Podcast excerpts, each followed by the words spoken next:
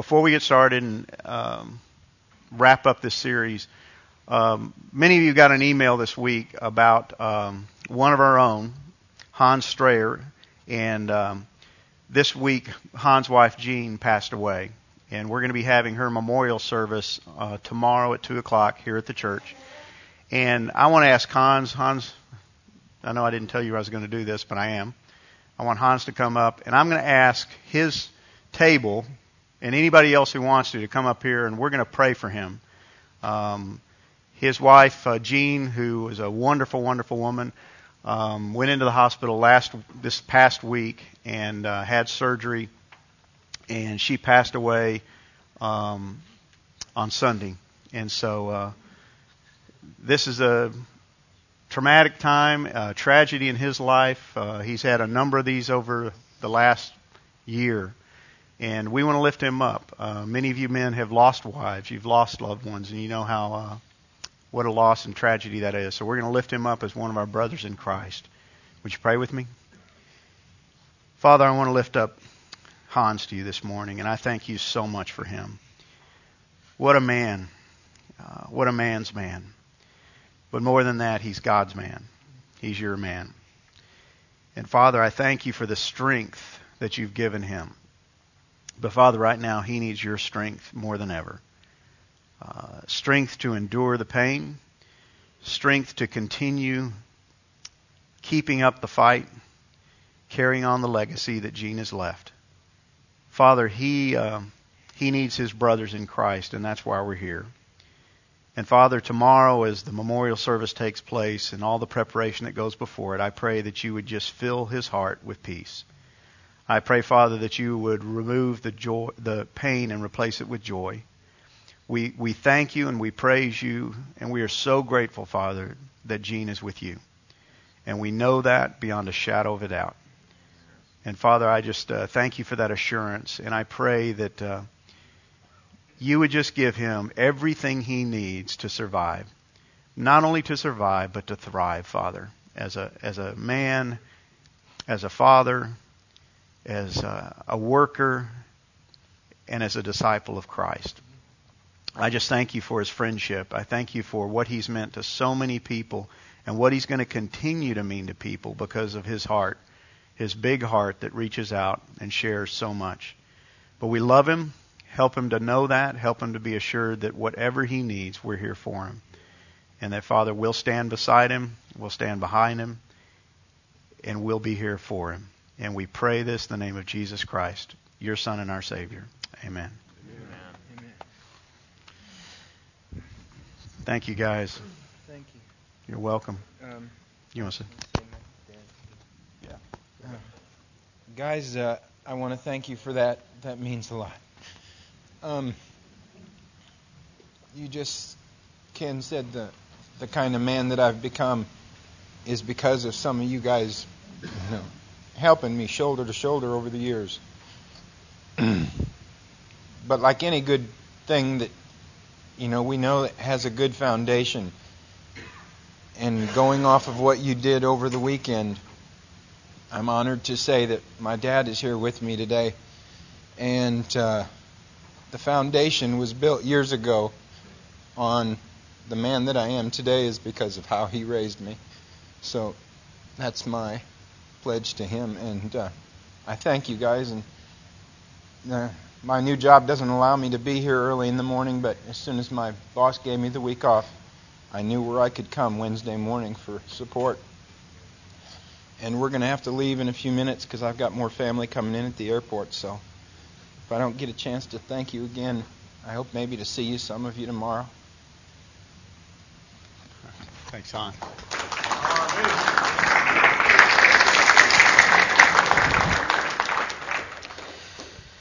Hans, I know why you don't come in the morning.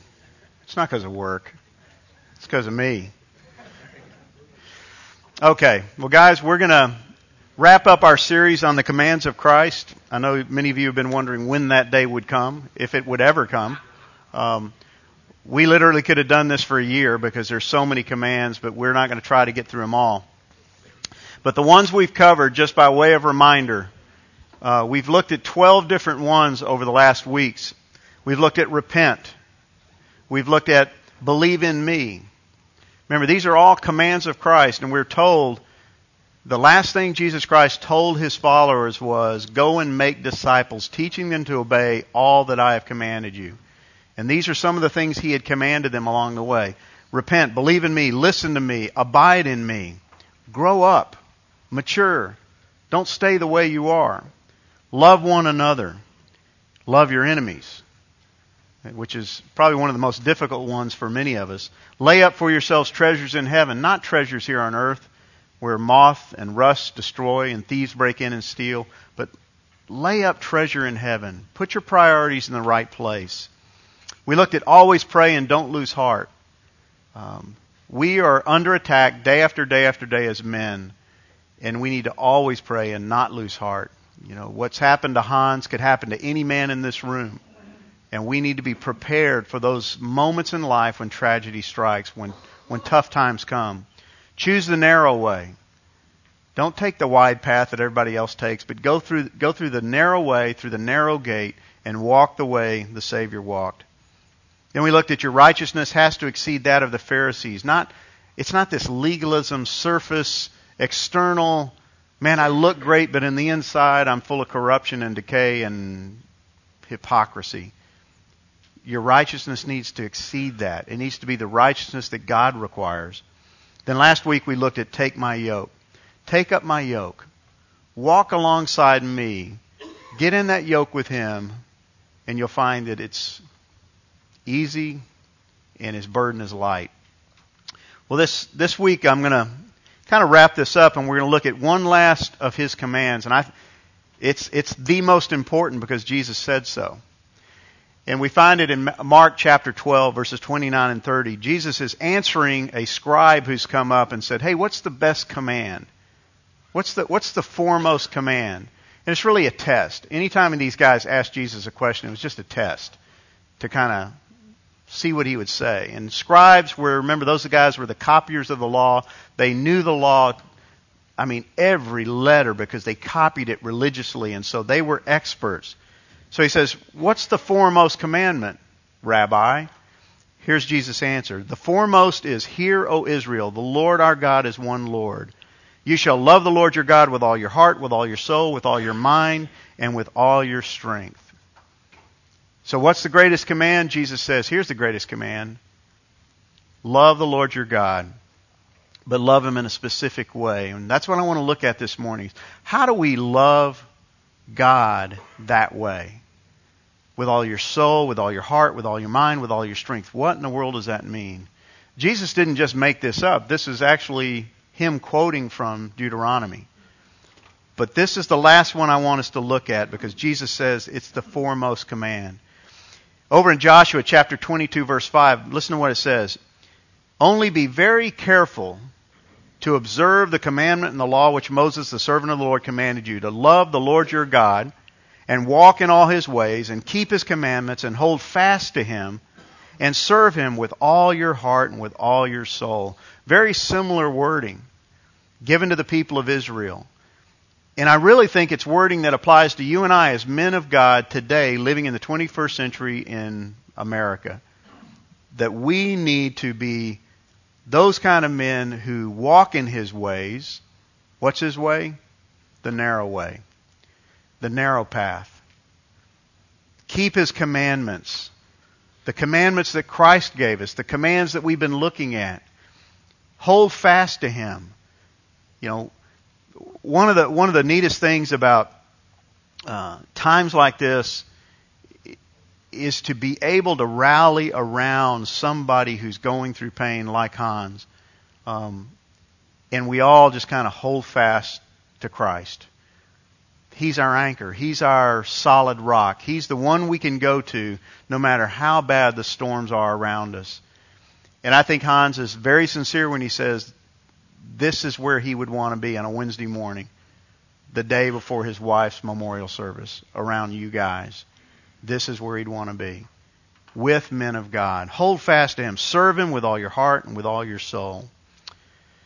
That word foremost that Jesus uses, this is the foremost command, is it's pretty important. I want us just to take a look at it. What does it mean? Foremost command. Well, if you look it up in a Greek dictionary, it's first in time or place. Any succession of things or persons. In other words, you get them in a row and it's the very first one. First in rank, first in influence and honor, the chief or the principal. It's, it's the most important. Uh, and really, that's literally what it means. It's the most important commandment. So when this guy walks up, this scribe, and he's trying to trick Jesus, and he says, Hey, Rabbi, what's the foremost commandment? And he says, I'll tell you what the, here's the most important commandment you can keep.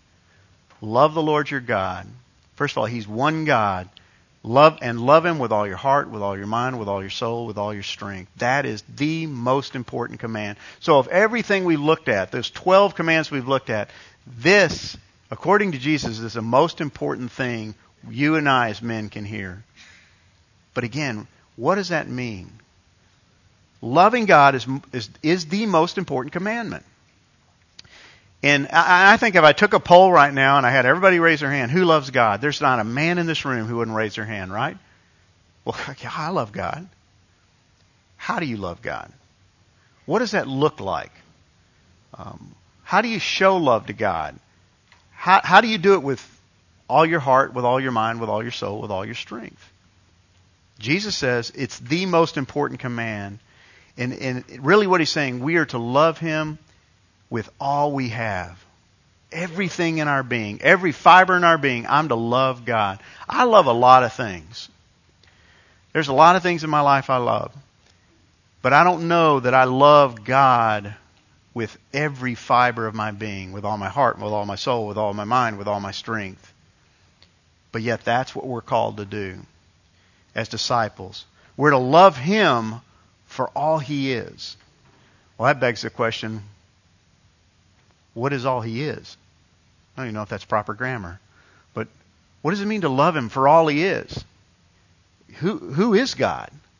What's God like? What, what am I loving about God? I know there are characteristics in my, my wife I love. Things that she does, the way she looks that I was attracted to years ago. I can see it. I can, there's, there's just characters that, characteristics that I see in her that I love. But what about God? What is it about God you love? What is it about God that makes you want to love Him? And that's really at the core of what this is talking about. So, what does it mean to love God? First of all, to love God, you have to know Him. Now, you may sit there and go, well, that's just, that's one of those duh statements. Well, sure, you got to know Him. But the truth is, I don't know that we, we understand that what that means to know God. I really can't love Him till I know Him. And that's true of just about anything in life. You can't know something or love something till you know it. Let me give you some examples. I can say, I love hang gliding. Man, I love hang gliding. But you know what? I've never been hang gliding. So I don't have a clue. First of all, I would never do it. You know, I couldn't even do the zip line at the father and son retreat because I can't stand heights. So I'm not about to hang glide, but I could sit up here and say, man, I love hang, I love everything about hang gliding, but I don't know anything about it. I've never experienced it. Okay? Until I do it, I can't say I really love it because I think if I did it, one of two things is going to happen. I'm either going to hate it with every fiber of my being because it scares the bejeebers out of me, or I'm going to get over my fear and realize that this is fun, and I'll do it again. But right now, I can't, I can't love it or hate it because I've never done it. How about this one? I can say I love Hawaii, but it means nothing if I've never been there. I've seen pictures. I get National Geographic. Man, it looks gorgeous. But until I've been there and experienced it and seen the sights and smelled the smells and heard the birds and I really don't know anything about Hawaii other than I've seen in picture books. So I can say I love it, but I really don't know anything about it. I can say I love quiche, but it means nothing if I don't eat it, which I will never do, because guess what? I hate quiche. I despise quiche. I hate everything about quiche. It's like a, a casserole gone amuck. Um, my wife loves quiche. And I'm so glad that, you know, real men don't eat quiche. I've lived with that. Yeah. I'm a real man because I don't eat quiche. I hate quiche. And I can say I love it, but guess what? It means nothing if I've never eaten it, which I will never do. You, you've got, you've got to experience it to be able to say that you love it. A couple more. I can say I love a certain girl, but it means nothing if I've never met her. Did you ever fall in love with somebody when you're in grade school? Some girl that you know you see across the the way. I, I remember I fell in love with my wife when I first saw her at the church we were both attending, and I saw her from a distance, and I went, "That's the one." Ah, I was just I was smitten. My brother worked at this church, and I and I said, "Gary, I've got to meet this girl." I mean, I was in love. She was a, a senior in high school. I was in college, and I thought she's going to just man, when she talks to me, she's just going to, you know, college guy, she's going to fall for me. Just so he goes, yeah, I'll introduce you. We walk over, and he introduces me, and she goes, hi, how are you? And she walks off, and she just ignored me. She was not taken with me. I found out later she dated lots of college guys, so that I didn't have that as a, a real plus. Um, but you know what? I knew nothing about her. I knew nothing about her character. I knew nothing other than the fact she was gorgeous. That's all I knew. But I can say I love someone, but until I really get to know them, it means nothing. So I can say I love God, but it means nothing if I don't know Him. It means nothing if I don't know Him. If I don't know His character. Because guess what? You might find out God's pretty strict. God's pretty harsh. God punishes. God's wrathful. God's all kinds of things. But until you get to know Him, you'll never really love Him. And I really think that's what He's trying to tell us in this, because to love God is to know Him for who He is. To know Him for who He is. Do you know who God is? You know, Hans is going through a very, very, very difficult time right now. But I know when he comes out the other end of this, Friday, Saturday, a month from now, two months from now, he will know God better than he knows him right now. Why? Because he's going to experience God. He's going to have God's hand all over him. Thursday at the memorial service, God will be with him. God's going to minister to him, and he's going to feel God's presence. He's going to feel God's hand, and he's going to know him better next week than he knows him this week because he's going to experience him. We need to know him for who he is. It's to know and understand his character. It's God has character. He, he, he's a hum, not a human being, but he's a being. He's real. He has emotions. He's got character. And so we need to understand what that character is. It's to appreciate his mercy. That's one of the things Hans is going to experience is the mercy of God in the midst of pain and suffering that God is merciful. That's to know Him. When you experience His mercy, suddenly you know Him better than you ever knew Him before. It's to honor His holiness. When you know God, you honor His holiness. And when you honor His holiness, guess what? It means you really know Him. You know that He's a holy God. And so you watch what you say, you watch where you go, you watch your behavior, and it's to grow to know Him. So His character, His mercy, His holiness. It's to respect His power. That God is a powerful God. He's not to be trifled with. He's not to be taken for granted. He's not to be treated like your personal butler, your servant, your genie. Hey, God, here's something I'd like to have. You know? That's not who God is. He is a powerful, awesome creator God. It's to acknowledge and obey His commands. To love him is to know him for who he is, that he is a God who gave commandments and he meant them when he said them. They're not the ten suggestions. They're commandments. And it's to acknowledge those are commands from a holy, righteous God who's pretty powerful, and he sounds like he's a serious God, so maybe I should obey them. And that's when you really begin to show that you know who he is. It's to submit to his authority. It's to say, God, you created the universe. You made me.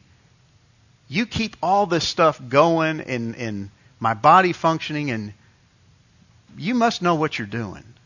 So therefore, I'm going to listen to you and obey your authority over mine. That's to know him.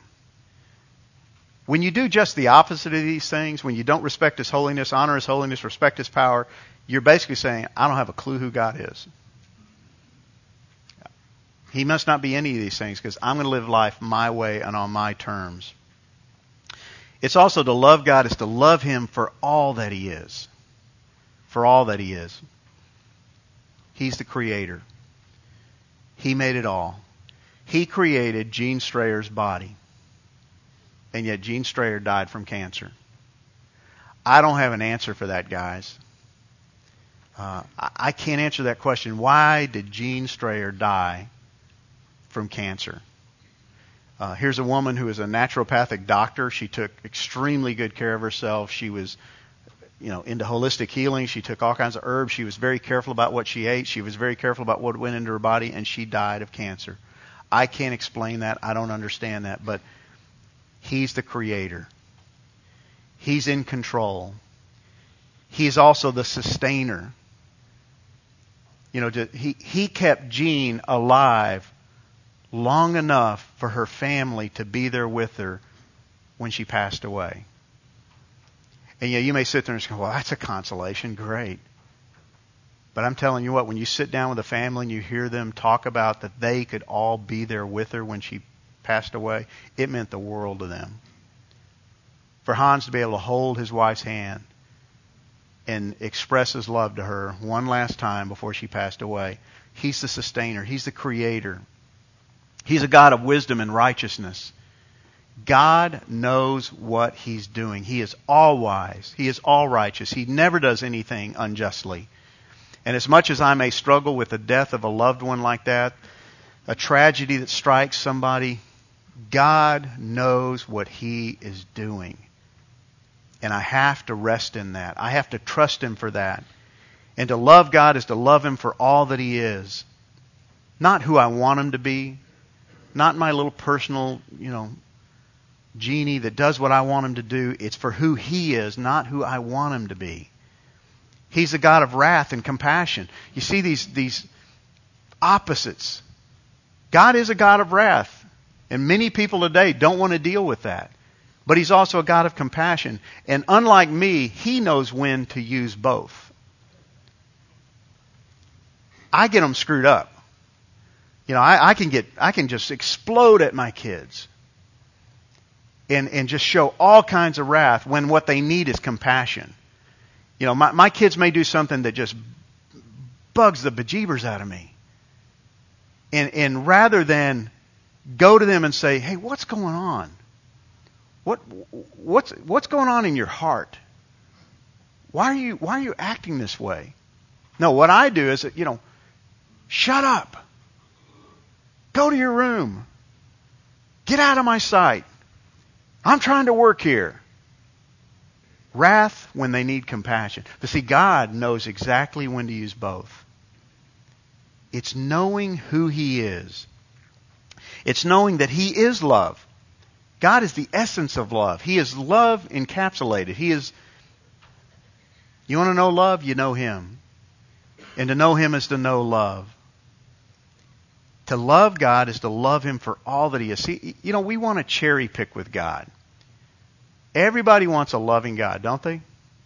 Everybody wants a generous God.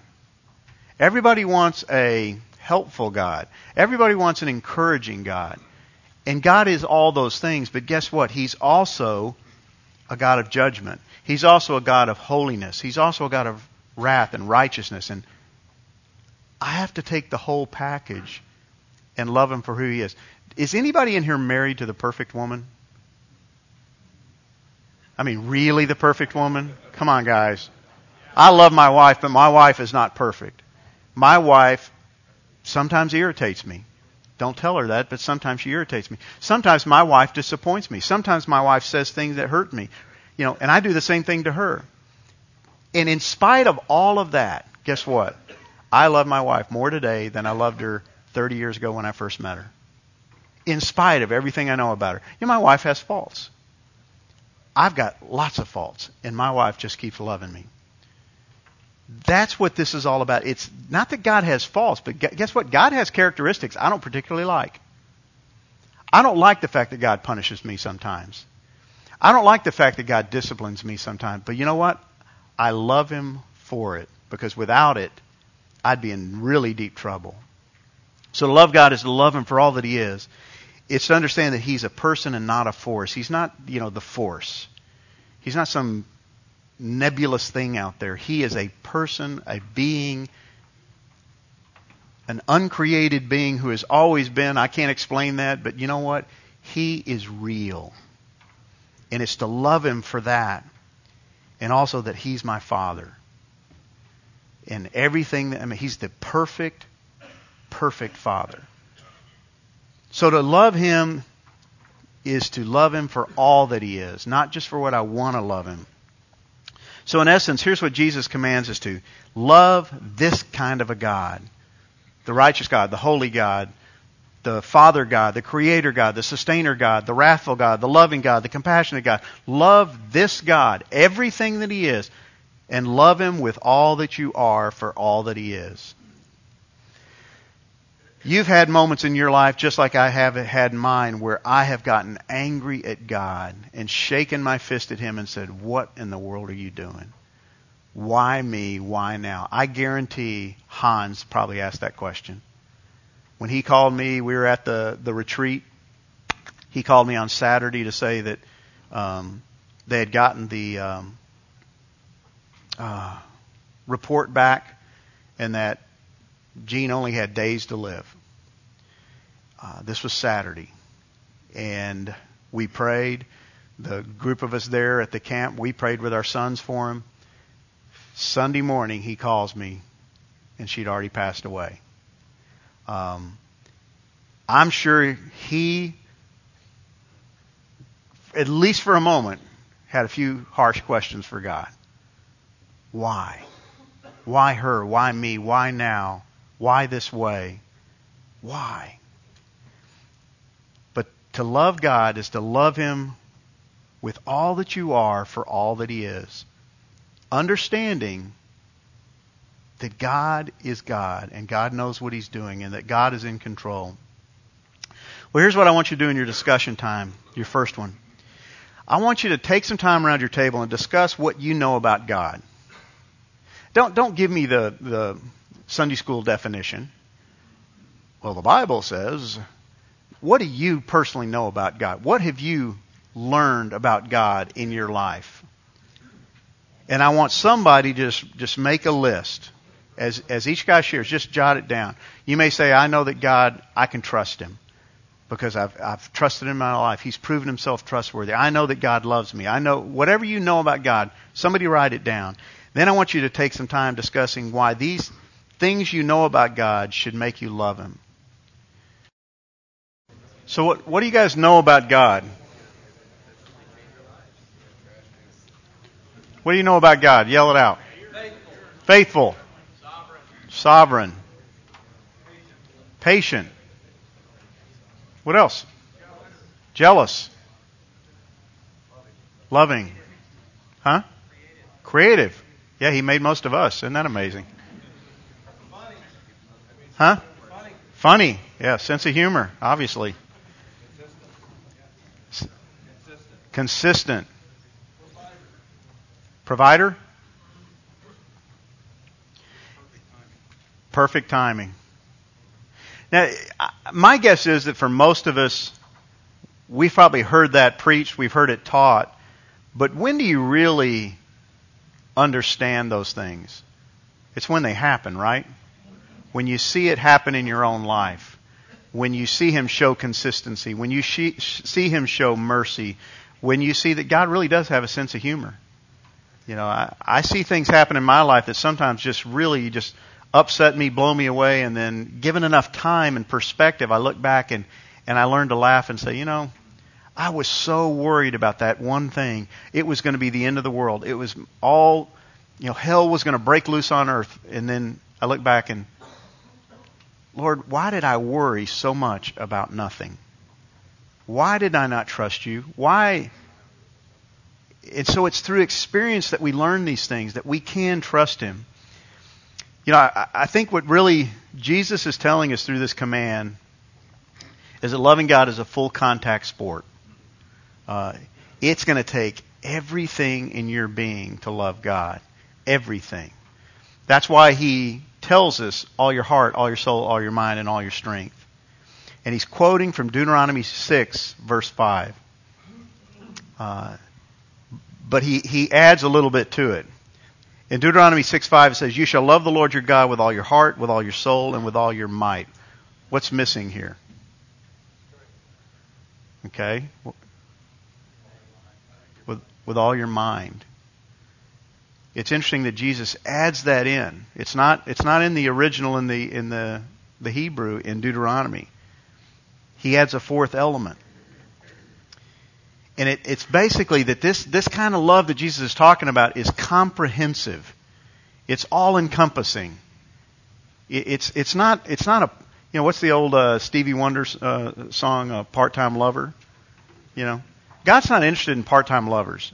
You know, hey, I love you on Sunday, but the rest of the week, I don't even think about you. This is, this is comprehensive in its nature. We are to love Him with all of our being. I know you may sit there and go, I'm not even sure what that means. Well, hopefully by the time we're done, you'll have a little bit better idea of what that means. Because he's going to use four different terms. The first one is heart. And in the Greek, it's cardia. And obviously, you know where we get our English words for heart. You get a electrocardiogram. You go to the cardiologist. It's this where we get this word, but that's the word he uses. It's the seat of the thoughts, the passions, the desires, the appetites, the affections, the purposes, the endeavors. It, the heart is it's it's those feelings that we have. It's to love him with all my feelings. And I'm going to try to tie each one of these into an earthly arena just so we can understand. Uh, those those of you in the room who have a wife, who are married, you know, I have feelings for my wife. I have passions for my wife. I have thoughts. I think about my wife.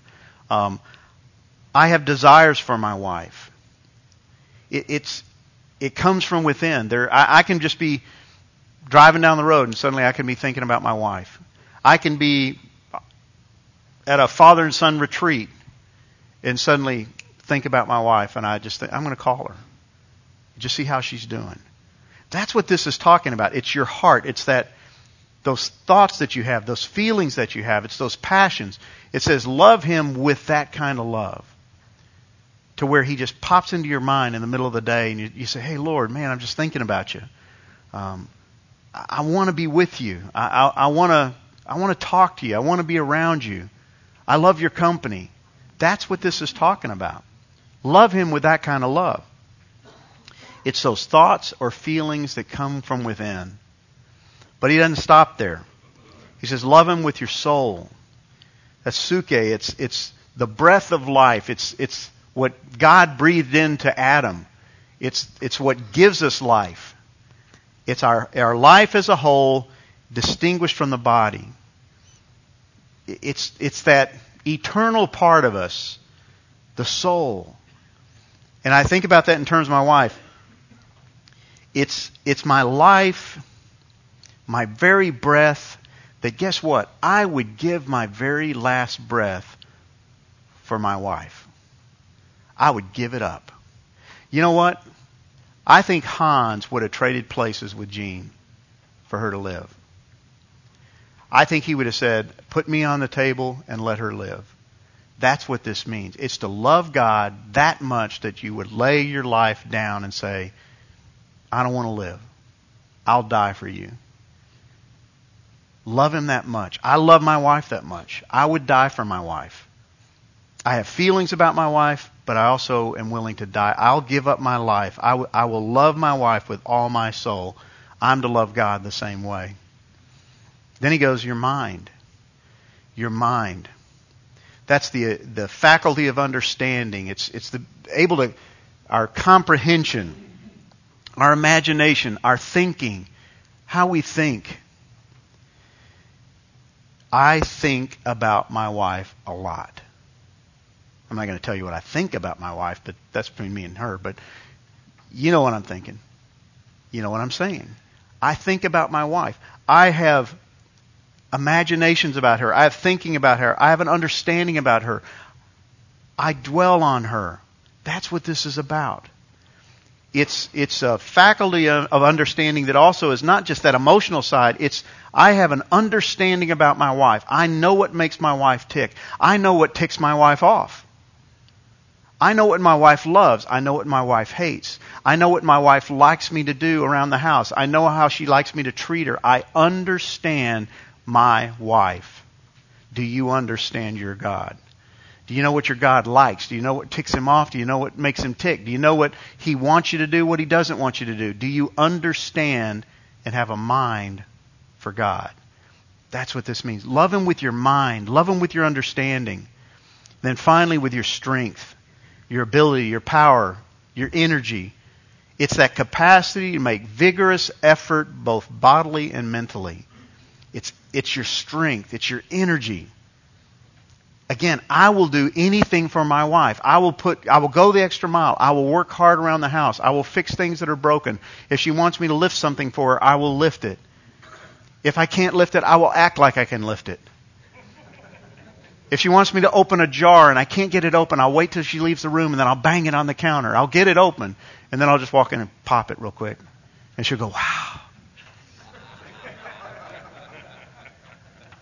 It's strength. It's with every fiber of my being. It's all encompassing. My mind, my soul, my heart, my strength, everything I have, I'm to love God with all of it. This kind of love is complete. It's complete. We are to do it with every ounce of our being. I'm to do it with all my love, all my soul. That word all is critical. Love the Lord your God with all your heart, with all your mind, with all your soul, with all your strength. It's all encompassing. It's all complete. I'm to do it with every one of those. See, what a lot of us do is we love, we love God with our mind. Well, I know about God. I can tell you everything about God. I can quote all the doctrines of God. Um, I'm a five point Calvinist. I'm a four and a half point Calvinist, whatever that is. I'm a, I'm a this or that. And we, we have this mind affair with God, but we don't have any emotion for God. He wants it all, guys. He wants every fiber of your being. It's not a partial love. It's a complete love. All your soul, all your, your mind, all your strength, all your heart. He wants it all. Why? Because he's a jealous God. You know, my wife doesn't want just my mind. She'd be kind of disappointed. She doesn't just want my strength. She'd be disappointed. She, you know what? She doesn't just want my heart. She wants it all. If all I had were feelings for my wife, but I never expressed them, if I never showed them, if I never did anything around the house, she would come to the conclusion, you do not love me. And guess what? God does the same thing. I don't care how many praise songs you sing. I don't care how often you say, Lord, I love you, I love you, God, you're just such a great God. But then you live your life as if He doesn't exist. You're not loving Him with all your heart, your soul, your mind, and your strength. This kind of love is a personal love. Do you notice the personal pronoun here? Your, your heart, your soul, your mind, your strength. This is about you loving God. This is between you and Him.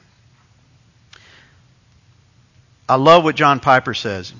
When Jesus demands that we love God with our heart, soul, mind, and strength, he means that every faculty, every capacity of our being should express the fullness of our affection for God, the fullness of all the ways we treasure Him. How, do you, how much do you really treasure God?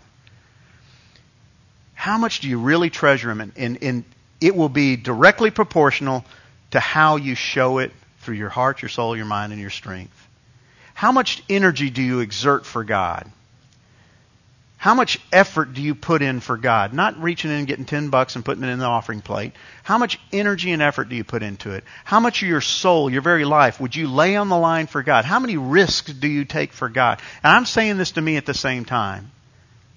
This is not about my comfort. This is about He means everything to me, and as much as I would do for my wife, I would do even more for Him.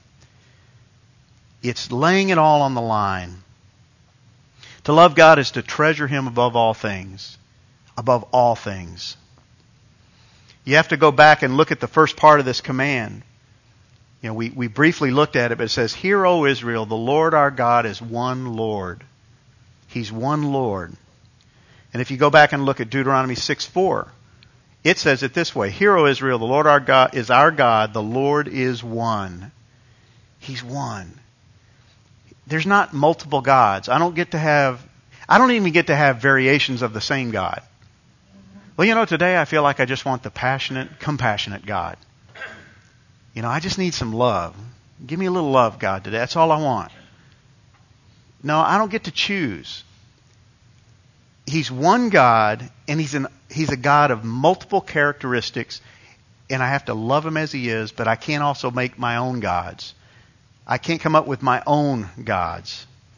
Deuteronomy 5 7 says, You shall have no other gods before me. Why did God say that? There isn't any other gods, are there? There's only one, but why did he say this? Because he knew that mankind would always make other gods. We'll make a God out of anything.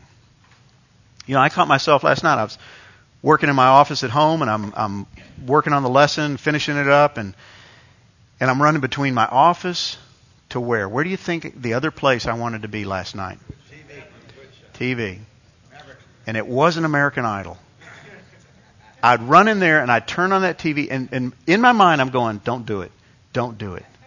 Please don't turn it on. You're just going to get so frustrated. You're going to, you're just going to, your blood pressure is going to go up. Don't do it. So I'd run there, turn it on. I just want to see the score. They're ahead. Oh, great. great. And I run back in my office. I work a little bit more. Then I go, I got to, I got to check the score. So I'd run back. At, they're behind. Oh, God. I go back in my office and I'm so angry and I get so upset. What, what, what does that reveal? That's a God. That has controlled me. And you know, it finally hit me that if they lose, I would have been so chapped this morning. I mean, I literally would. I would have been so chapped over a stupid basketball game. It's my God. There's nothing wrong with basketball. I love basketball, but when it when it controls my emotions to that degree, it's become a God because it's it's lifting me up and it's bringing me down. It's controlling my moods. If they win, I'm a happy camper. You shall have no other gods before me. Verse 9 of that same chapter. You shall not worship them, serve them, for I, the Lord, I'm the Lord your God, am a jealous God, visiting the iniquity of the fathers on the children on the third and the fourth generations of those who hate me. Isn't that interesting? I've never noticed that before. Who hate me. When you have other gods, you're basically telling God, I hate you. When you'd rather spend time doing something else than spend time with Him, you're saying, I hate you. I look at that and I go, that's kind of harsh. No, that's what He sees it as. It's as if you hate me. For some reason on my PowerPoint, I left off a slide, but uh, do not treasure anything in place of God. That should be point A on your sheet. Do not treasure anything in place of God. When something else has your heart, when something else has my heart, it's become my treasure. When anything has my heart, it's become my treasure. Luke 12:34, we looked at this uh, as one of our commands. Where your treasure is, there will your heart be also. Whatever I treasure, whatever has my heart, that's going to captivate me and it's, it's going to become my God it becomes my God. I treasure that. It may be a bank account, it may be a, a house, it may be a car, it could be a person. It has become my God because it's become my focus. It's what I think about, it's what I dwell on, it's my, now my focus. And it's become my source of satisfaction. If it goes away, sometimes that's the best revealer that it's, it's been your God. Your house burns down and you go you spiral into you know depression. You know it's your god. Um, it because it was your source of satisfaction. It brought you joy. It brought you pleasure. Now it's gone. It was a god. You know this is not to say we can't enjoy other things but we need to ex- enjoy them as an expression of our treasuring of god what do i mean by that I may love my wife. I'm commanded to love my wife, but do it as a gift from God. Don't love my wife for what I get out of it. Because you know what? My wife could be stricken with a debilitating, disease, and she may never be able to give me the love and the affection I now get and enjoy. What if that were to happen? What if suddenly my wife was incapacitated physically and no longer could give me sex? Would I stop loving her? Hope not. I may love my wife, but love her as a gift from God. I may value my possessions, but do so as signs of God's trust of my stewardship. Why has God given me this stuff? Is it because I'm a great guy? No, maybe He's given it to me so that I can share it with others and enjoy it with my family and with my friends. If you have a wonderful home, thank God for it, but maybe think that why why has he giving me this house? Is it just selfishly for me to live in and enjoy or maybe it's to be hospitable to others? I may enjoy my health, but do so as a reminder of God's grace. Because my days are numbered, and I don't know what that number is. And so take every day with a great, an ounce of grace. Thank you, God, for this day. Thank you for this breath. Thank you that I can do this and that and the other. Enjoy your health. Enjoy your life. I may use my mind to succeed at work, at an endeavor, at a career, but remember who created it. It wasn't you. I don't care how many degrees you have. It was God.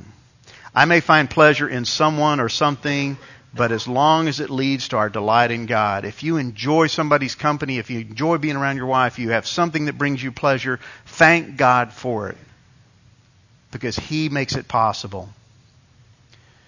Jesus demands that your love and my love be exclusive.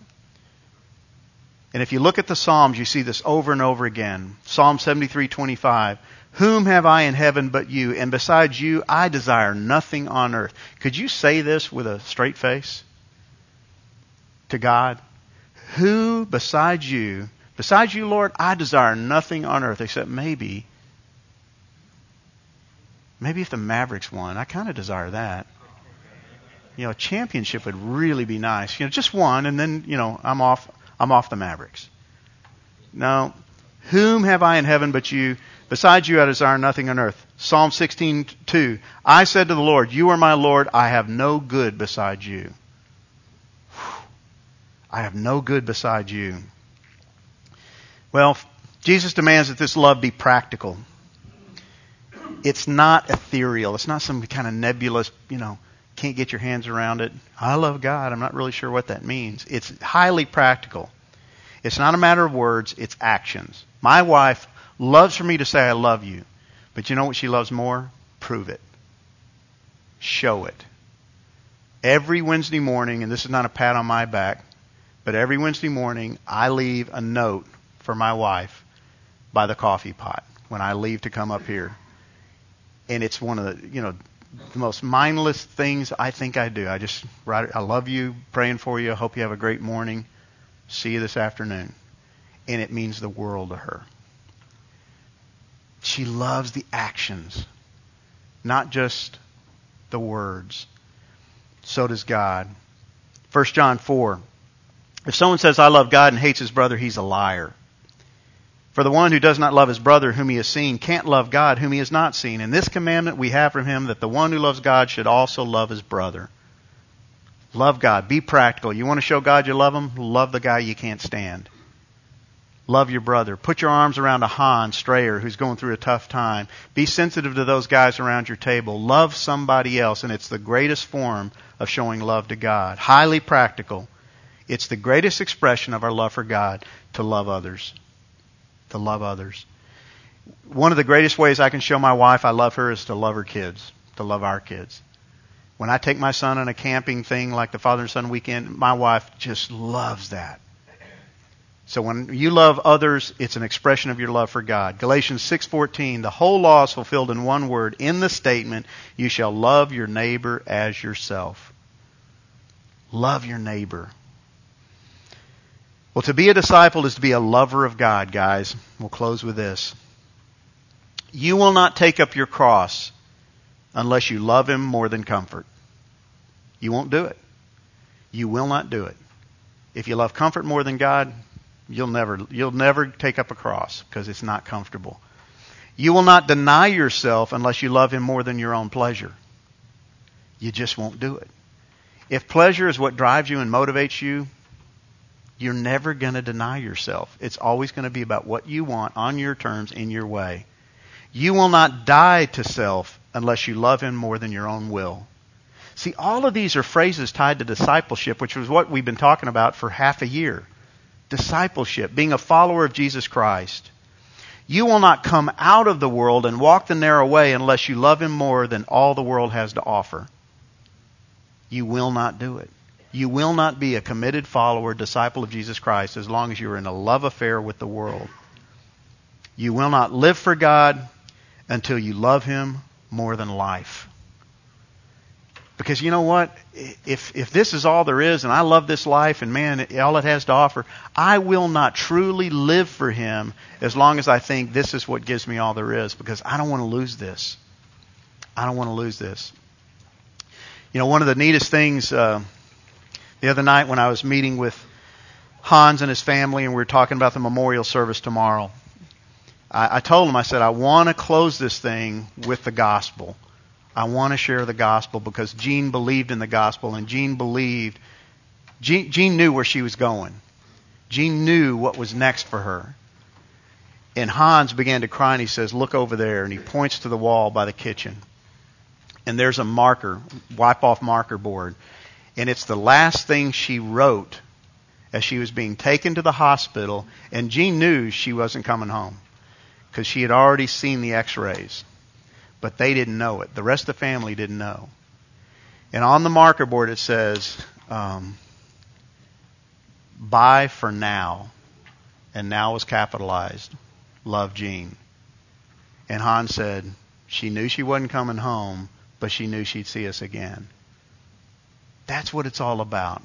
Loving God more than you love life. Knowing that there's something else out there.